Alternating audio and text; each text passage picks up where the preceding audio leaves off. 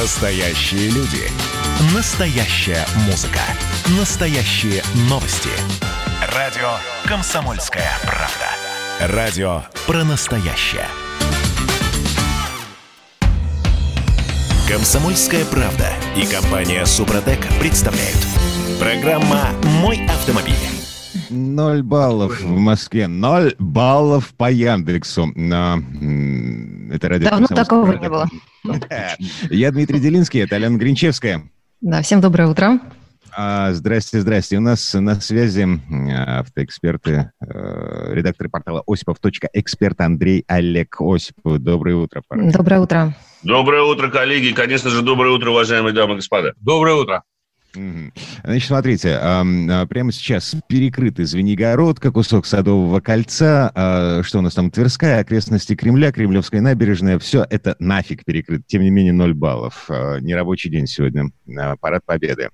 Но, Всем а, Все нормальные люди вообще еще спят, в принципе, в Москве в 7 часов утра, как сейчас Но! мы наблюдаем на часах. Но мы с вами арбайтен, у нас жесткий арбайтен. Но на МКАДе полно машин, Но на, да, на подъездах к центру города все равно много машин, и вы не поверите, Дим. Сегодня, несмотря на выходной день, в 7 утра я стоял за кофе в очередь в Макдональдс. Ну это же ужасно вообще. Куда это А. годится? Что это за выходные такие? Чё ж всем не спится-то интересно. Вот я тоже так считаю. Надо уже высыпаться. Нет, ну, может быть, кто-то поставил себе будильник, чтобы ровно в 10.00 быть у экрана любимого телевизора и посмотреть, наконец-таки, на эту демонстрацию замечательной военной техники. Так, ну смотрите, а, основная тема, по крайней мере, на ближайшие пять минут. ам, Скорость выше, ДТП меньше. А, Немножко парадоксальная история, но так или иначе в Москве раскрыли э, статистику нарушений ПДД э, на время коронавирусной самоизоляции. Ам, На всякий случай напомню, э, телефон прямого эфира 8 800 200 ровно 9702, э, WhatsApp Viber 967 200 ровно 9702, ну и что? Мы начинаем говорить об автомобилях, о том, что происходило на дороге. Андрей, Олег, цифры.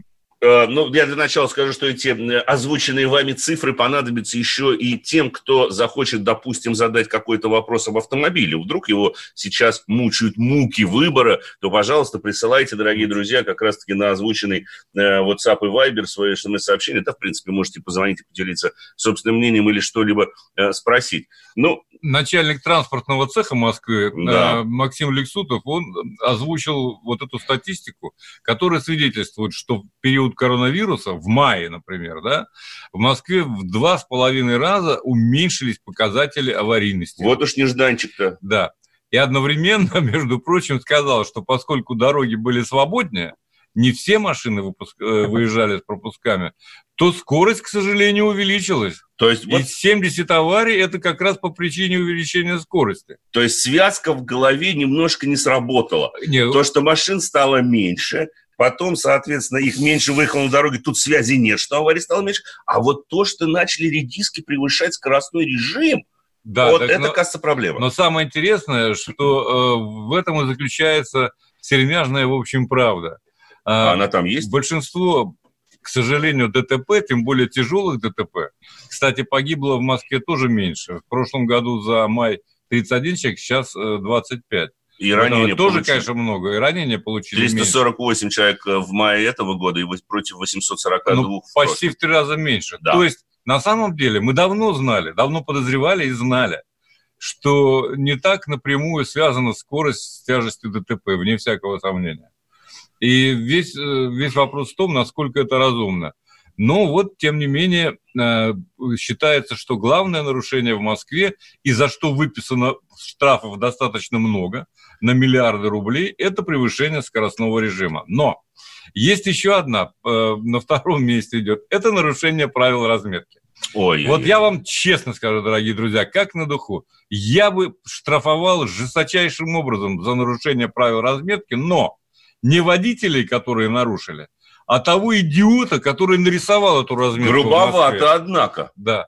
То есть, и в частности, в том числе и Лексутова штрафовал, потому что исполнить требования разметки в Москве на многих перекрестках физически невозможно. Олег, ну пример приведите какой-то, кто не в курсе. В чем, собственно, Пожалуйста. проблема? Давайте.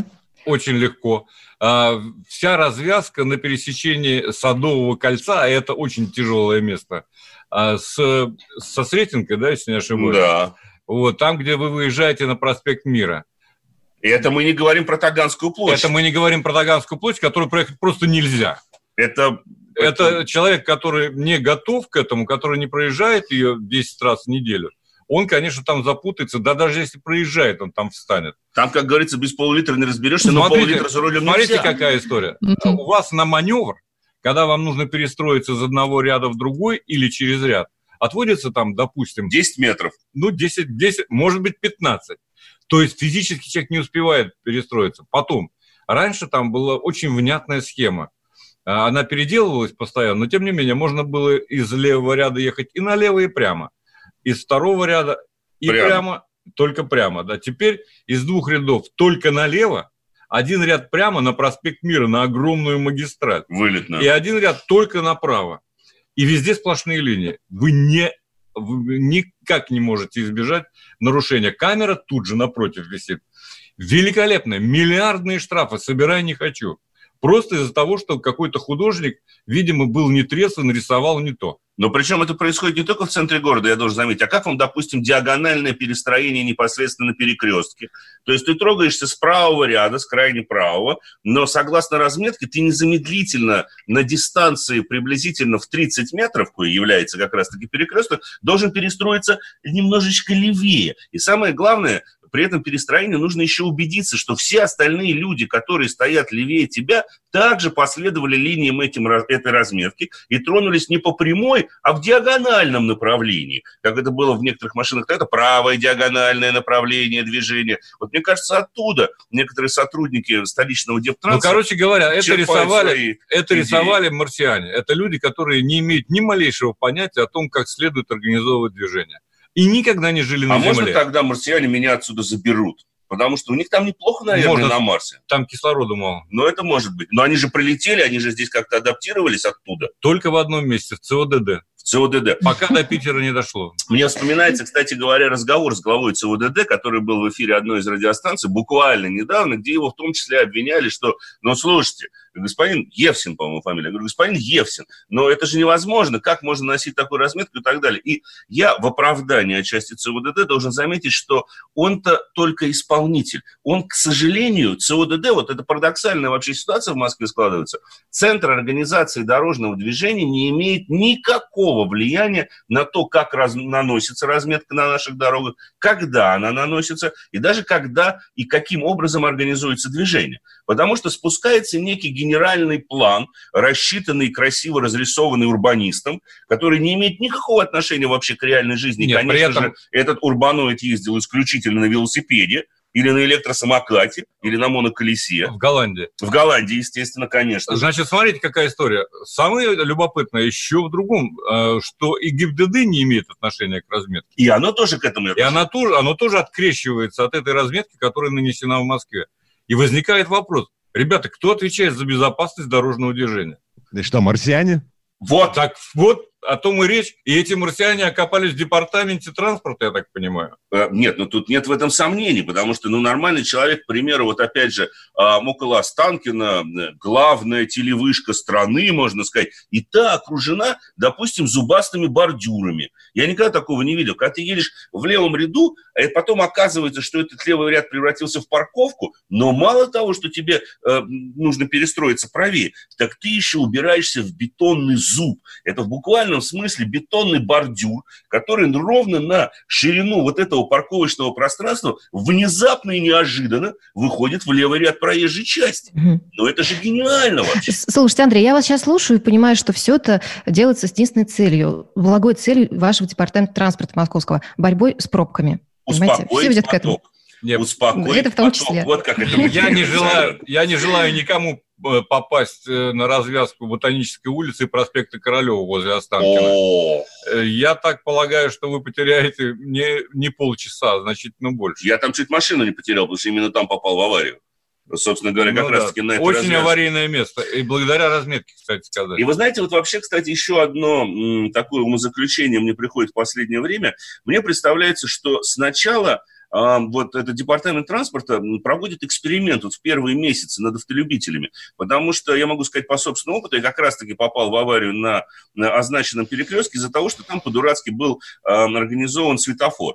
То есть с учетом того, что основной поток все время поворачивал налево, э, они сделали как? Они развели стрелку левую с, прямо с зеленым сигналом светофора для движения прямо. Прямо мало кто едет, в основном это сотрудники того же самого телецентра, потому что такая объездная дорожка, но тем не менее всегда зеленый горел одновременно со стрелкой. Потом они решили это все дело отменить, и получилось так, вот как я попал в дорожно-транспортное происшествие, в левом ряду стоял троллейбус, из-за которого ничего не видно, я ехал прямо на разрешающий зеленый сигнал светофора, а навстречу мне поворачивал налево другой персонаж, э, который даже не подумал о том, что у него появилась там какая-то дополнительная секция светофора, и в итоге я его, так сказать, на полном ходу догнал в бок. Он, конечно, был виноват, вопросов нет, но когда он вышел из машины, он говорит, ну, я не совсем понял, как мне тут. Я говорю, тут никто ничего не понял на самом деле. Но вот так вот сделано. Благо... А в итоге госавтоинспекция что записала? Обоюдка, вот. он виновник. Госавтоинспекция записала, что он виновник, потому что он объективно был виновником. Я двигался прямо, он поворачивал налево, не предоставление преимущества другому транспортному средству. Но самое интересное, что ровно в этом месте, пока мы ждали сотрудников ГИБДД, произошло еще две аналогичные аварии точно ага. такие же. После сказать, этого что стрелку повесили. После этого, когда уже мы, в том числе с Петей Шкуматом, в эфире тогда еще общественного телевидения России, просто провели дискуссию о том, что так невозможно такие эксперименты проводить над водителями, они сказали, да, ладно, мы переделаем. И все. Слава богу, хоть что-то переделали. Так, прервемся на рекламу. Да, вернемся в эту студию буквально через пару минут. Андрей Олег Осипов, редактор портала осипов.эксперт. У нас в эфире мы обсуждаем, что происходит на дорогах, обсуждаем автомобили. Через пару минут вернемся. Программа «Мой автомобиль».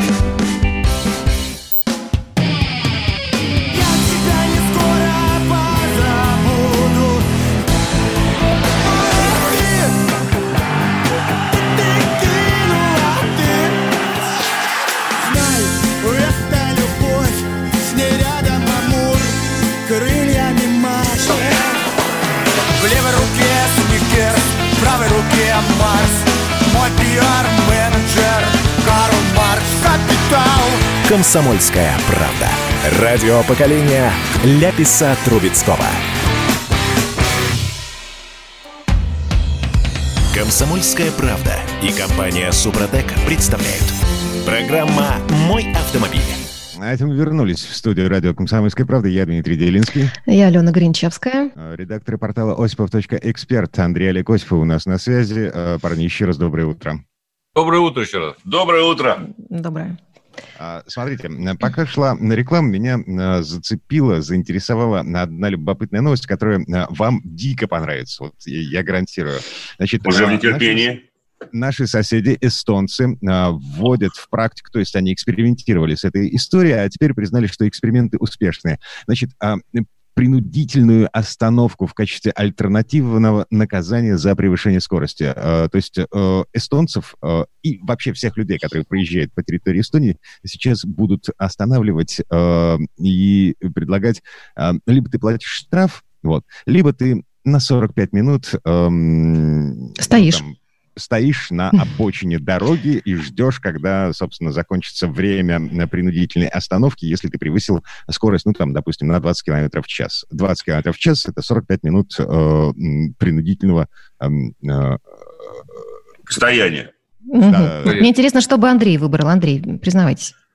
Я не да. буду отвечать вам как эстонцы, но, наверное, я бы предпочел постоять, покурить выпить что-нибудь, так сказать, 45 минут, потому что мне мой кошелек э, все равно дороже, он, к сожалению, не так полон, чтобы все время оплачивать штрафы. Но, кстати, это действительно 45 минут прям надо стоять. Я думал, там да. минут 10-15. Нет. По А, а они как? Я вам таймер включаю. Вы знаете, вы знаете, Дмитрий, а, я вам скажу, что нет более скучной страны для вождения, чем Эстония. Ну, да. Я ее проехал всю и не один раз. Прям какое это достижение, тоска, а? тоска э, просто несусветная. Ты, ты едешь и чувствуешь себя абсолютным чайником, так сказать. Во-первых, ты сразу превращаешься в эстонца, Во-вторых, на тебя стучат постоянно, если Да, ты вдруг да. что-нибудь обогнал или там поехал быстрее. И в-третьих, камер там, ну, примерно как в Татарстане. Вот может, Их всего меньше. там 3 миллиона, а все И- стукачки. И зачем, главное, а зачем вот эти вот э, правила-то? У нас это может быть, но дело в том, что вот в Москве это нереализуемо там и в Подмосковье, потому что если ты остановишь одну машину, то уже другие не проедут. Там просто- просто Они вынуждены будут стоять. Они вынуждены А. будут стоять. Это, Слушайте, конечно, как, как вариант, ам, если у нас э, такой опыт э, на вооружение действительно возьмут, ам, ставить можно на платную парковку, которая по чистой случайности будет стоить как раз 500 рублей за 45 минут. Ну, О! это, вот это, я вам, я верю, Дмитрий. А вот вы это сейчас- А вот вы сейчас, Дмитрий, зачем это сказали? Да? Вдруг сейчас вот месье Ликсутов э, решит вас послушать и скажет, о, мы, соответственно, одновременно и с нарушителями будем бороться, еще и бюджет пополним Ну, не только за счет всегда- штрафов, а за счет стояния. Не, нарисовал полоску, заработал денег. Это, вот А с это другой да. стороны, сейчас же больше пяти не собираться и Это- больше двух не стоять. это наш подход, это точно совершенно. Однако скоро нам, э, в общем-то, ездить будет, э, ну, не то, что не на чем, но все будет обходиться дороже не только в смысле штраф. Потому как вот в Москве, то есть в России, Это уже в России, конечно. в России маши- машины подорожали за полгода как минимум на 3-7%. Об этом сообщает э, коммерсант, если не ошибаюсь. Конечно. Ну, это аналитики Давай. из одной дилерской компании, да. Они вывели, что э, в июне, только в июне стоимость автомобиля превысили, повысили сразу же 18 компаний. Помните, мы с вами, кстати говоря, еще в эпоху пандемии, то ли в апреле, то ли в мае, говорили о том, Что значит в эпоху? А сейчас что у нас? ну, сейчас, ну, сейчас, сейчас снижающаяся эпоха. У нас сейчас тренд вниз идет, так сказать. Вот модное слово тренд, опять же. Так вот, мы с вами обсуждали, как э, будет ситуация на авторынке э, после того, как, вот, в общем-то, дилерский центр откроется, люди пойдут туда за новыми автомобилями. Вот как она будет. И мы тогда с вами прогнозировали, к слову сказать, что большинство автопроизводителей таки не будут повышать цены на автомобили, потому что им нужно будет компенсировать тот выпавший спрос, который наблюдался весной. Но, оказывается, не все. А, Выясняется, что в любом случае, ну, в частности, Hyundai а, поднял цену на 2,5%, Volkswagen на 4-5%, Mitsubishi на 3,5%. Вот этим-то вообще не стоило бы трогать ценники. Там и так они такие жестокие, что у них минуса по продажам. Ну, ладно. BMW 3,10%, Mercedes 3,4%. Но этим все равно, потому что повышают они цены, понижают. Они никак не Там, понижают. там растворится цена, Там это- надбавка в цене. Даже 10% в цене нового BMW абсолютно незначимы для его потенциального владельца, ну, если это, конечно, не корпоративный клиент. Слушайте, а машины российские, что с ними? Тоже подорожали? Цены, понятно. УАЗ и АвтоВАЗ, он, есте... он же в тренде, это же международные компании, вы понимаете, они же должны гнаться за рынком. Как вы что? Вы что, хотите, чтобы они отставали? Нет, конечно У вас же. пользуется неплохим спросом в Венесуэле. УАЗ в Венесуэле? Да. Может быть, в Москве их мало. Хотя, и видно, Там три едет, штуки купили за сразу видно, едет Патриот. Вот его сразу видно на дороге. Моментально. Это машина так называется. Это не, никакого тут, собственно говоря, стеба нет. Это название модели. УАЗ Слушайте, Патриот. на- Буханка, культовый, э, культовый автомобиль в Японии. Да.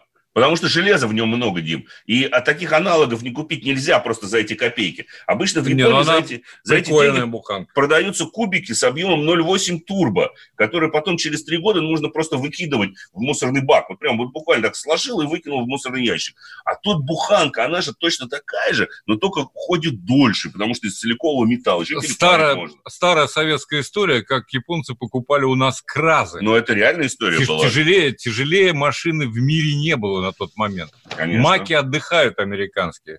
А покупали для чего? Выгодно переплавить и сделать другие. Металл дешевый получался. Металл собственно. получался недорогой. Но как бы то ни было, э, вот, чтобы подытожить тему подорожания автомобилей, к сожалению, пока мы можем прогнозировать, что э, цены будут расти.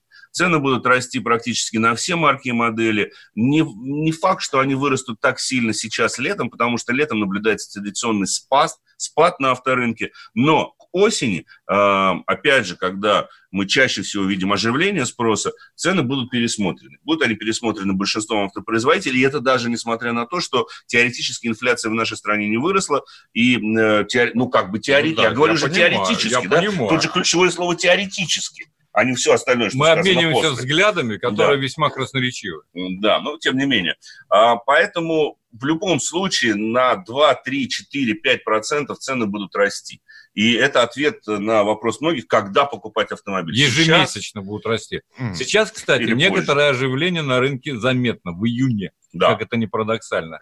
То есть дилеры э, свидетельствуют, пишут нам, что действительно пошли люди в салоны, э, то есть, видимо, как-то кто-то умудрился подкопить вот за, за время пандемии. А никуда пошел, не тратил, наверное. Пошел тратить последний, махнув рукой на все, что будет. Ну, слушайте, может, у кого-то на отпуск были деньги отложены, отпуск не состоялся. Да, действительно. Ну, вот деньги самому потратить. Угу. Отпуска нет, слушайте, вот это ужасно, конечно. Вот это действительно страшная вещь, потому что Евросоюз закрыт, все, никуда не поедешь, только в родной Краснодарский край. Опять же, um, знаменитый курорт. Но не на машине. Черту Краснодарский край. Белое море, Соловки. Вот наш вариант. А, Нет, уж лучше вы к нам, Дмитрий. Лучше, лучше вы к нам. Мы тут с вами считаем деньги. А, смотрите, какое сообщение пришло к нам в WhatsApp и Viber. Я напомню, 8 967 200 ровно 9702. А, по этому телефону мы принимаем сообщения. И 8 800 200 ровно 9702. Это телефон для прямого эфира. Так, и... Автоответчик. Вопрос такой от эм, человека, э, чей номер заканчивается на цифры 5.1. Как считаете, стоит ли ставить на личный автомобиль ГБО? А, я так понимаю, ГБО – это газовое оборудование. Газобаллонное оборудование, да. Но, слушайте, сейчас-то стоит, потому что мы же знаем, что правительство приняло постановление о двукратном повышении субсидий на перевод машин на газ. Ну, тут точнее, так сказать, при переводе машины на газ. Но это ладно, это оставим на своих журналистов. Двукратное а, повышение – это со скольки до скольки? А, это, конечно, э, норматив субсидирования в 2020 году, я процитирую, а, будет увеличен с 30 до 60 процентов от общей стоимости работ по переоборудованию автомобиля. И еще 30 процентов суммы владельцу машины будет субсидировать национальное достояние, «Газпром». Наверное, ага, письмо надо написать. Спрос на газ на мировом рынке падает, «Газпром» э, пытается компенсировать это за счет автомобилистов. Да, да? Дима, ну тут надо, надо честно сказать э, нашему слушателю, который задает этот вопрос, что речь в постановлении правительства идет о природном газе не пропан-бутан, ГБО пропан-бутан, который есть в заправке всюду. Метан, то есть имеется в виду. Ну, то есть, да, то есть это это не входит э, вот в эти вот субсидированные а, как бы, так сказать, компенсации. А То именно... Погодите, это, это два разных способа переоборудования машины Конечно. на газ? Конечно. Абсолютно да. разные способы. Конечно. Они разные, во-первых, ну не абсолютно, но они разные. Там газ разный, газ, газ другой. Разный. Как, Кроме то того, есть это как сам... бензин и дизель. Понимаете, не было ну, бы проблемы. Проблема заключается в одном, что под природный газ нет инфраструктуры. Вы вам очень сложно будет заправить автомобиль. Ну, что, в Москве есть две. В Москве есть две. Две в Москве есть. Ну, город небольшой, что там? Маленький город. заправки. Конечно. Короче говоря, тут нужна инфраструктура. «Газпром» э, неспроста суетится, потому что это выгодно а, в общем, ставить такие... Но они, во-первых, требуют время. Подожди, подожди, а где ты ищешь выгоду в том, что они будут субсидировать 30% от переоборудования машины?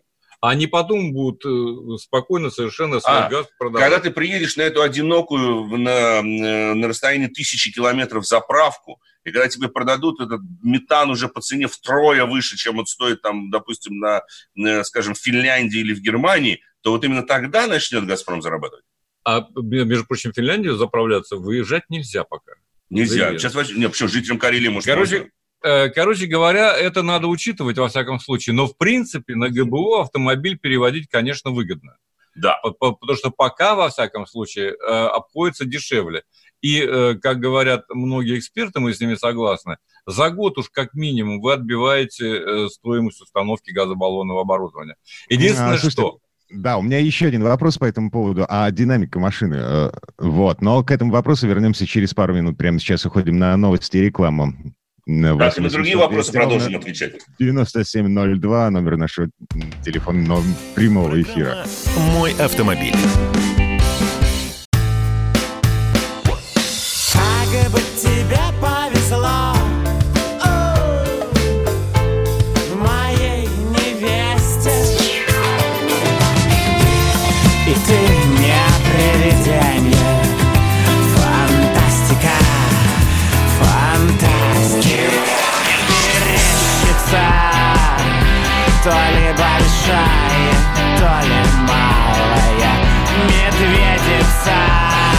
Комсомольская правда. Радио поколения Мумий тролля. Комсомольская правда и компания Супротек представляют. Программа «Мой автомобиль». А это мы вернулись в студию радио «Комсомольская правда». Я Дмитрий Делинский. Я Алена Гринчевская. А, Андрей Олег Осипов, редактор портала осипов.эксперт у нас на связи. А, э, еще раз здрасте. А, перерыв был, в общем, достаточно длинным. Доброе утро. Да, еще раз здравствуйте. Доброе. Давайте мы поставим точку в э, истории про газ, про газобаллонное оборудование. В предыдущей части программы мы говорили о том, что государство, компания «Газпром», значит, субсидирует переоборудование автомобиля практически на 90% э, субсидирует э, стоимость этих работ. Но э, для меня было открытие. Э, э, я в ужасе и в шоке. Оказывается, государство субсидирует э, переоборудование на газ не тот, который продается на газовых заправках, э, ну, их достаточно много, а на другой газ. Но он тоже встречается на самом деле. Если уж так, э, положа руку на сердце, мы должны сказать, что метан – который как раз-таки субсидирует сейчас государство и тот же самый «Газпром». Вообще э, переоборудование автомобиля на метан сейчас обходится где-то в 80-140 тысяч рублей. И если мы воспользуемся субсидиями, то по оценкам некоторых аналитиков затраты не превысят 10-15 тысяч рублей. Но вопрос в другом. Метан действительно очень мало распространен в России. Но если вы выезжаете в Европу, вот как раз-таки в Европе и Америке метан куда более распространен. Даже несмотря на то, что я читаю смс-сообщения, которые присылают наши уважаемые слушатели, но они пишут, что там газ под давлением 200, 200 атмосфер, мне еще жить хочется. Да, это действительно так. В отличие от пропан-бутана, метан находится под очень высоким давлением, и в случае, допустим, допустим, не дай бог, э, повреждение этого бака, вы просто взлетите на свежий воздух очень высоко. Это факт. Но а, многие авто, автопроизводители делают ставку именно на метан. И некоторые модели у нас даже продавались, сейчас их практически уже не осталось, но раньше продавались. Это было заводское оборудование, которое устанавливалось непосредственно на конвейере, э, и э, там был чаще всего метан, потому что этот газ более распространен в Европе, э, поскольку он хранится под давлением, его, грубо говоря, чтобы было проще, его больше влазить и меньше он тратится. И это важно. Но есть еще одно преимущество переоборудования на газ, поскольку у газа Теоретически октановое число составляет 108, это больше, чем октановое число любого э, топлива жидкого, ну, в частности, бензина там или тем более э, дизеля, то, в принципе, увеличивается ресурс силового агрегата. У газа меньше нагаров, он, э, естественно, горит гораздо чище, чем тот же самый бензин, и отложений в двигателе получается меньше. Обратная сторона медали, конечно же, падение мощности, потому что средняя мощность снижается где-то на 10%, многое зависит, конечно, от э, мотора, потому что если большой, это, скажем, американский автомобиль, к слову сказать, очень популярно было в свое время, да и сейчас, я знаю, популярно, вот эти огромные американские машины с V8, там 5,7, 6,2 литра, переводить на газ – потому что и ресурс увеличивался, и расход существенно снижался, а самое главное, стоимость владения таким транспортным средством существенно э, снижалась. Это было выгодно. А сейчас же чаще всего мы встречаемся, и там потери не такие большие мощностные. Но когда мы говорим о «Газели», или о каком-нибудь э, автомобиле с четырех стандартным четырехцилиндровым мотором, то там, конечно, эти потери будут ощутимы, особенно летом, э, когда мы включаем кондиционер, когда двигатель очень энергонагружен. Ну и нам действительно пишут, э, продолжают писать смс-сообщения. А, кстати, дорогие друзья, если вы хотите, чтобы мы ответили на какой-то вопрос, связанный с автомобилем, то номер вам известен, плюс 7 967 200 ровно 9702. Так вот, э, подтверждение моих слов, все хорошо, только мало заправок. Машина мало, на конечно. метане, да, это единственная проблема. Сам метан хорош, нет проблем с этим газом, он чище, чем пропан-бутан, который используется у нас. Кроме того, он в неограниченном количестве имеется на Земле. Метана много. Но можно у коровника поставить заправочную вот, станцию. Вот только, вот только я хотел сказать, что после шутки сразу лезут по поводу метана, коровники, вот это вот и все остальное. Так вот, будущее ГБО зависит от того, сколько напукают ваши коровы. Ой-ой-ой. Но почему нет? Или вы сами еще надо добавить, чтобы что для полноты картины, собственно говоря. Ладно, давайте к автомобилям красивым перейдем. Как вы считаете, коллеги? да, давайте. Я еще раз напомню. 8 800 200 ровно 9702. Это телефон прямого эфира. И 8 967 200 ровно 9702. Это WhatsApp и Viber, радио «Комсомольская правда». А прямо сейчас, ну что, давайте трогать машину руками. Что у нас сегодня на очереди? У нас сегодня автомобиль за рулем которого вы всегда и непременно будете в центре внимания. В любом месте, где бы вы ни оказались, на самом деле. Подъехал он сегодня с утра. У меня просто вот зависть взяла какая-то. Белая, я надеюсь, я что. крете, а он на голубом чудовище таком красавце. Это красавце. не чудовище, это красавец. Это абсолютно новое поколение Jaguar F-Type, в данном случае в кузове купе. Ага. Конечно, а бывают еще кабриолетики? Да, есть просто F-Type э, кабриолет, у него мягкая крыша. И я, честно сказать, вот в эти жаркие дни немножко жалею о том, что мне досталось именно купе, а не кабриолет, потому что хотелось как раз-таки на кабриолете прокатиться. Впрочем, вполне вероятно, я сделаю это чуть-чуть позже, наверное, в июле, в июле, потому что пока это первое знакомство с одной единственной версией э, под названием P 380 или R380, как у нее, как наверняка прочтут э, многие люди э, на крышке багажника. И там, кстати, забавно, сзади нет обозначения, просто написано F-Type R380, да, ну P380 в данном случае. 380 означает мощность силового агрегата. Это трехлитровый V6 э, с турбинами, 380 в нем лошадиных сил и 460 ньютон-метров крутящего момента. Конечно же, автоматическая коробка восьмиступенчатая.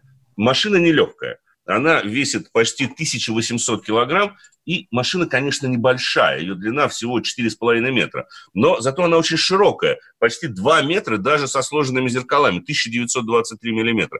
Ну, а парковаться, поправки... Да, да. парковаться удобно на ней, кстати, я вот сейчас представила в Москве. Как это было а, уже? А, вот это, Ален, кстати, забавный вопрос. Дело в том, что у нее формы очень красивые. Потому что об этой машине можно действительно рассуждать как о красивой женщине.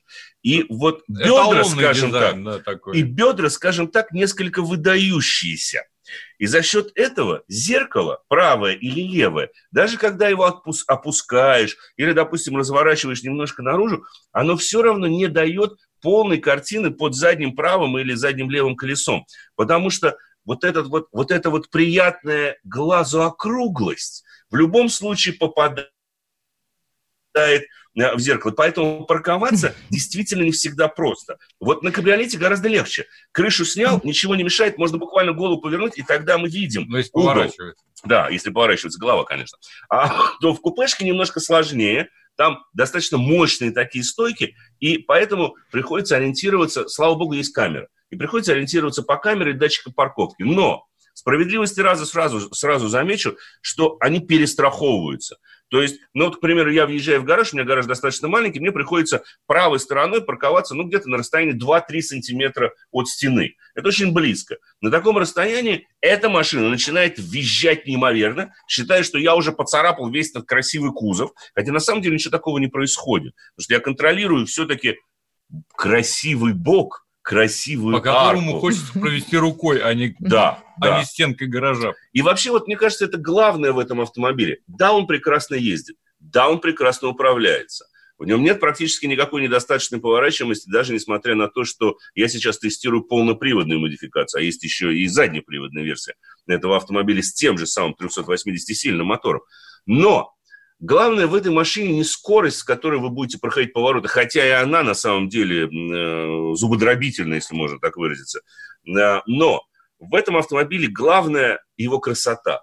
То, что вы формируете движение. Я вот не раз замечал, что когда едешь на подобного рода транспортных средствах, вас никогда не подрезают, вам всегда уступают дорогу. Более того, если вы умудрились стать если первым на светофоре, да, вот меня вчера Шкода чуть не вынесла просто. Она мне просто чуть не снесла всю эту красоту. Правда, мужчина понял свою ошибку после моего продолжительного сигнала, ну и, наверное, еще моего лица. Он весь высунулся в окно с двумя руками извинений, криками «Извини, братан, я не увидел тебя». Ну, именно братан там был, потому что там соответствующий персонаж сидел за рулем. Но неважно, что тоже, кстати говоря, немаловажно. Расскажи что даже братан... клиренсе.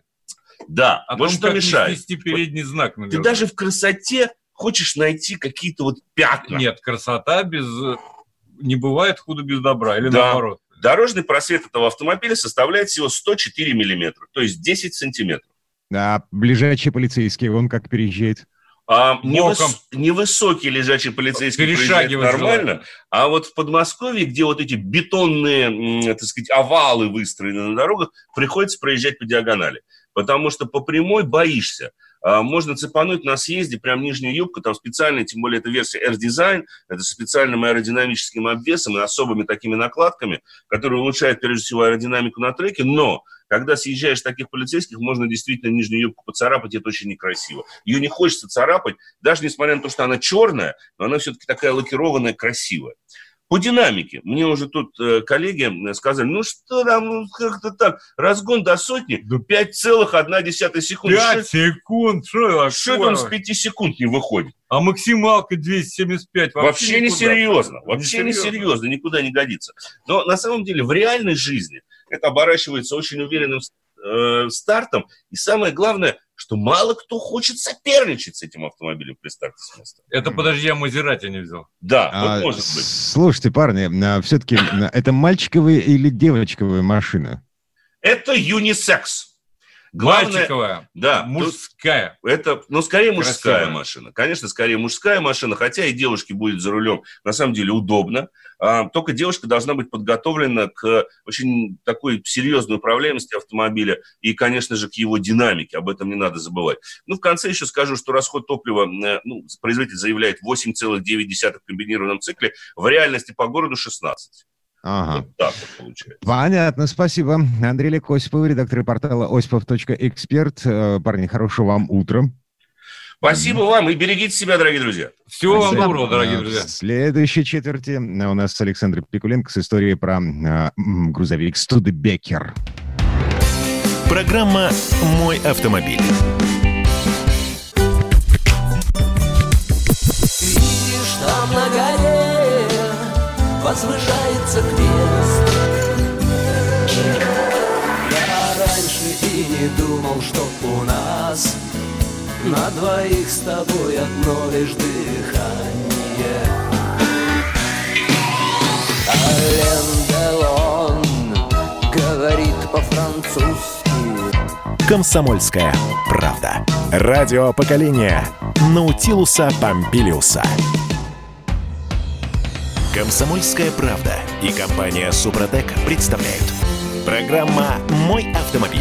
А это мы вернулись в студию радио «Комсомольская правда». Я Дмитрий Делинский. Я Алена Гринчевская. В этой четверти часа у нас традиционная история от Александра Пикуленко. На этот раз речь пойдет о Студебекере. Это легендарный американский грузовик, который вынес на своих плечах Красную Армию во время Великой Отечественной войны. Но слово Сан Санычу. Предыстория. Красная армия к войне готовилась. Но поскольку руководили ей в основном лихие командиры Ворошилов и Буденный, то и доктрина будущей войны предполагалась такой же, как в гражданскую. То есть лихим кавалерийским ударом с шашками на голову пламенные борцы за победу мировой революции повсеместно уничтожат врага. В оснащении армии автомобилями мы не преуспели. Сами толком ничего не придумали, выпускали очень мало, и поэтому, когда война началась, оказалось, что воевать приходится, во-первых, по чужим правилам, а во-вторых, для войны все-таки нужны колеса. В Красной армии на 22 июня 1941 2021 года было 265 тысяч автомобилей. Большинство составляли грузовики ЗИС-5 и ГАЗ-ММ, конструкция которых относилась к концу 20-х. Машин повышенной проходимости практически не было. Имелось лишь горстка трехосных грузовиков ЗИС-6 с колесной формулой 6 на 4, а также пригодные для перевозки пехоты ГАЗ-3А. Но они для этих целей не использовались. Да еще командирский ГАЗ-61. За первый год боев Красная Армия потеряла 65% автомобильного парка. И если бы в конце 1941 года не подоспела помощь по ленд-лизу из Англии, Америки и Канады, то действительно остались бы только с лошадками. Штабные ветераны очень любили писать в своих мемуарах, что войну вынес на своих плечах ЗИС-5. Хотя даже многократно отредактированная статистика утверждает обратное. За годы войны советская автомобильная промышленность выпустила 205 тысяч автомобилей всех типов. Из них 150 тысяч поступило в армию. А по ленд-лизу мы получили 401 тысячу автомобилей. Машин ЗИС-5 за то же время было сделано 63 тысячи. Такими силами целую войну на своих плечах не вынесешь. К тому же из трех заводов, которые выпускали у нас до войны грузовики, ЗИС в октябре эвакуировали в три разных города – Ульяновск, Шадринск и Миас. Производство упрощенных грузовиков ЗИС-5В началось только в мае 1942 года. То есть полгода эти машины вообще не выпускались. Ярославский автозавод выпуск грузовиков свернул в октябре 41 Ему поручили делать гусеничные артиллерийские тягачи. И остался на всю страну Горьковский автозавод, выпускавший еще и танки и оружие. 1943 году его накрыло немецкими бомбардировками, после чего он несколько месяцев простоял. Завод наполовину сравняли с землей, и автомобили продолжали собирать под открытым небом. В результате основным транспортом РККА стал американский грузовик повышенной проходимости, известный у нас под собирательным псевдонимом Студебекер. Собирательность этого имени объясняется тем, что весьма похожие грузовики американцы выпускали на нескольких заводах заводах разных фирм. Все они подчинялись общему техническому заданию и имели сближенные характеристики, хотя имелись и отличия. А самое главное, все по-разному назывались, поскольку были 12 разных марок. Непосредственно сам Студебекер имел обозначение US-6. Выпускать его фирма начала в конце 1941 года, когда стало ясно, что все основные поставщики грузовиков для армии не справляются с заказами и надо кого-то звать на помощь. Позвали некрупную фирму, фирму, которую в свое время организовали братья Генри и Клем Студебекеры, выходцы из голландских поселенцев. Вполне возможно, что выбор пал на эту фирму еще и потому, что в середине 19 века она уже обеспечивала армию транспортом, выпуская очень надежные гужевые повозки. Из-за того, что Studebaker Corporation устанавливал на свои машины нижнеклапанный двигатель «Геркулес» объемом 5 литров вместо общепринятого 4-литрового верхнеклапанного мотора модели JMC 270 американцы решили, что основным грузовиком своей армии сделают машины от генеральных моторов, а Студебекеры, как не вполне стандартные, отправятся в армии союзников. Главным же внешним отличием именно Студебекера от всех прочих армейских грузовиков стал знаменитый горбатый капот. Семейство грузовиков Студебекер US-6 включало в себя почти полтора десятка модификаций. Были среди них машины попроще с колесной формулой 6 на 4, но в основном делали полноприводные с колесной формулой 6 на 6. Они выпускались как с длинной, так и короткой колесной базой. Часть из них оснащалась лебедками, на некоторых вместо металлической платформы устанавливали деревянную, Кроме того, выпускались самосвалы, цистерны топливозаправщики и сидельные тягачи. В Красной армии чаще всего служили длиннобазные студебекеры с цельнометаллическими кабинами. Такая машина с колесной формулой 6 на 6 в варианте без лебедки весила 4,5 тонны. Шестицилиндровый карбюраторный двигатель развивал мощность 95 лошадиных сил. Максимальная скорость автомобиля с полной нагрузкой достигала 70 км в час по шоссе, а запас хода был 390 90 километров. В боевых условиях студебекеры зарекомендовали себя достаточно надежными и прочными машинами. Хотя их конструкция постоянно ставила в тупик простых фронтовых водителей. Например, для грузовиков не подходил наш 66-й бензин. Поэтому специально для них из Америки возили этилированный. Смущала наших и коробка передач с пятой ускоряющей ступенью и двухступенчатой раздаткой. Тормоза с гидроприводом и вакуумным усилителем. Но совсем в тупик ставили шрусы, в которые фронтовики просто боялись влезать. А еще именно Студебекер был выбран базовым грузовиком для установки «Катюш». Поначалу реактивные установки БМ-13 монтировали на шасси трехосных грузовиков ЗИС-6, которые очень быстро закончились. Потом от безысходности «Катюши» начали громоздить на все, что можно. Легкие танки Т-60, транспортные тракторы СТЗ-5 и на все ленд-лизовские грузовики вместе взятые. Чтобы покончить с разнобоем, в апреле 1943 года выбрали Студебекер. Честно оттрудившись на дорогах войны, оставшиеся грузовики должны были отбыть на историческую родину. Каково же было удивление боевых водителей, когда они видели, что вполне себе крепкие грузовики прямо в порту отправляли под пресс. А так просто было удобнее перевести, ведь в Америке к этому времени уже делали новые, вполне современные машины. У нас Студебекер оставил свой след в конструкции грузовиков Горьковского автозавода. Даже в наше время реставраторы используют для восстановления Студебекер US-6 детали от ГАЗ-50 51, 53 и даже ГАЗ-3307. US-6 остался в шоферской памяти очень хорошей машиной. Платили мы по ленд-лизу еще очень долго. Последний транш ушел за океан в 2006 году. Зато всей вместе взятой иностранной автотехнике было воздано должное на параде Победы 24 июня 1945 года. В полном соответствии со своей исторической ролью по Красной площади впереди каждого сводного батальона технических видов войск следовал Виллис со знаменем подразделения. И по праву по главной площади страны катили гвардейские реактивные минометы БМ-13 на шасси Штудебекера. А вместе с ними прошли зенитные пулеметы, установленные в кузова грузовиков ЗИС-5В, отечественные броневики БА-64Б и прожектора на шасси ЗИС-12. Потому что победа была общая, одна на всех. Предыстория. Сан Саныч, спасибо. Это был Александр Пикуленко, летописец мировой автомобильной индустрии. Ну и на этом у нас все на сегодня. Алена Гринчевская. Дмитрий Делинский. Берегите себя. Программа «Мой автомобиль».